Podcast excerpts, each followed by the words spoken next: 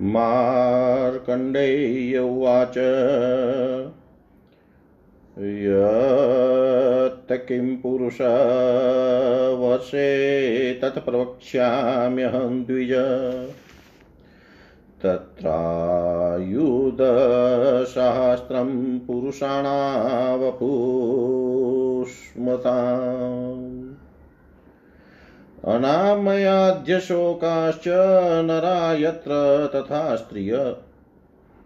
प्लक्षखण्डश्च यत्रोक्त सुमहानन्दनोपम तस्य ते वै फलरस सम्पिबन्तपुरुषा सदा स्थिरयौवन निष्पन्ना स्त्रियश्चोत्पल्लगन्धिका। अथ परं किं पुरुषार्धरिहर्ष प्रचक्षते महारजतशङ्काशा जायन्ते तत्र मानवा। देवलोकच्युता सर्वे देवरूपा स्वसर्वशः हरिवर्षे नरा सर्वे पिबन्ति क्षुरसंशुभम् नजरावादते तत्र न जीर्यन्ते च कहिर्चित्। तावन्तमेव ते कालं जीवत्यथ निरामया, मेरुवर्षमया प्रोक्तं मध्यमय मध्यमयदिलावृतं न तत्र सूर्यस्तपति न ते जीर्यन्ति मानवा। लभन्तेनात्मलाभश्चरश्च मयश्चन्द्रसूर्ययो नक्षत्राणां ग्रहा नक्षत्राणां ग्रहाणां च मेरोस्तत्र पराद्युति। पद्मप्रभा, पद्मगन्धा, जम्बुफलरसा, शिन। पद्मपत्रायताख्यास्तु जायन्ते तत्र मानव। वर्षाणां तु सहस्राणि तत्राप्यायुस्त्रपो दश सर्वाकार संस्थाम तारो मेरुं मध्ये इलावृते।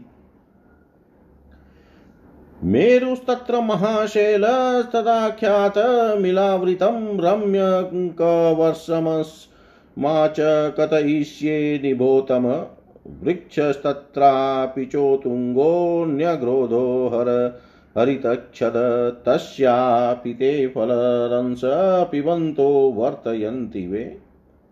वर्षायुतायुष तत्र नरास्तत्तत्फलभोगिन रतिप्रधानविमला जराधौगन्ध्यवर्जिता तस्मादयोतरं वर्षनाम्ना ख्यातं हिरण्मयम् हिरणवती नदी यत्र प्रभुत कमलोज्ज्वला महाबला सतेजस्काजा, यन्ते तत्र मानवा महाकाया महासत्त्वा धनिनप्रियदर्शना।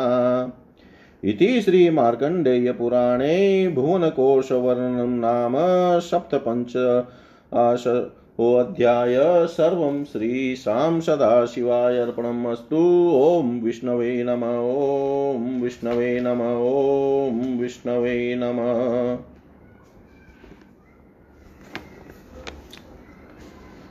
मार्कंडे जी बोले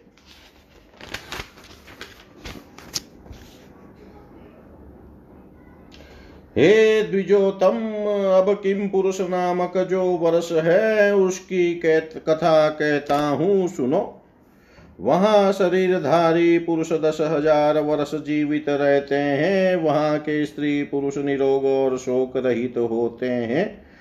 उस स्थान में नंदन वन के समान महान एक प्लुक्ष खंड है, वहाँ के मनुष्य सदा उन वृक्षों के फलों का रस पीकर स्थिर यौवन हुए हैं। और स्त्रिय पद्म की समान गंध युक्त हुई है।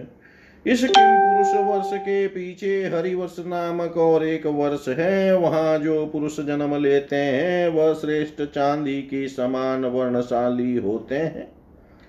जो देव रूपी मनुष्य देवलोक से गिरकर हरि वर्ष में जन्म लेते हैं, वह वहाँ उत्तम इक्षु का रस पीते हैं।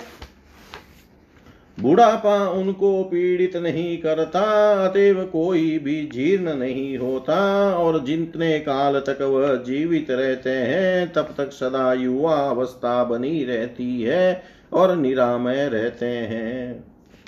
मेरु वर्ष नामक जो मध्यम वर्ष है, जिसको इलावृत्त कहते हैं, वहाँ सूर्य का ताप नहीं है और मनुष्य बुढ़ापे से जीर्ण नहीं होते। चंद्र, सूर्य, ग्रह और संपूर्ण नक्षत्रों की किरणें वह आत्मलाभ अर्थात उज्ज्वलता प्राप्त नहीं कर सकती, क्योंकि वहाँ सुमेरु पर्वत की अत्यंत ज्योति प्रकाशित होती है। मरु वर्ष में जो मनुष्य जन्म लेते हैं, वह समस्थी पद्म की समान प्रभा युक्त पद्म गंध पद्म पत्र के समान, चौड़े नेत्रों वाले और जम्बू के फलों का रस पीने वाले होते हैं। उन पुरुषों की आयु तेरह हज़ार वर्ष की होती है और इस ईला वृक्ष के मध्य में मेरु नामक जो पर्वत है, उसका आकार सराबे की समान है।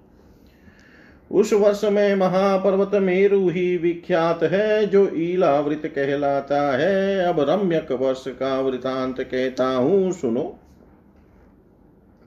रम्यक वर्ष में बहुत ऊँचा नेत्रोद नामक एक वृक्ष है, उसके सब पत्ते हरित वर्ण है। वहाँ के मनुष्य उस वृक्ष के फलों का रस पीकर जीवन धारण करते हैं। जो उस वृक्ष वृक्ष के फलों का भोजन करते हैं, वह दस हज़ार वर्ष तक जीवित रहते हैं और वह रति क्रीड़ा में निपुण, सुंदर और जरा दौर गंध्य रहित होते हैं। उसके उत्तर में जो वर्ष है, उसका नाम हिरणमय वर्ष है। इस वर्ष में अनेक कमलों के पुष्पों से शोभायमान हिरणवती नामक नदी वह बहती है। वहाँ जो मनुष्य जन्मते हैं, वह अत्यंत बलशाली, तेजस्वी, महाकाय, अत्यंत सत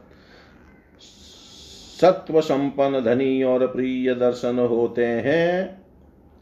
ॐ पूर्णमद, पूर्णमिदं, पूर्णात् पूर्णमुदच्यते। पूर्णस्य पूर्णमादाय, पूर्णमेवावशिष्यते। ॐ शान्ति शान्ति शान्ति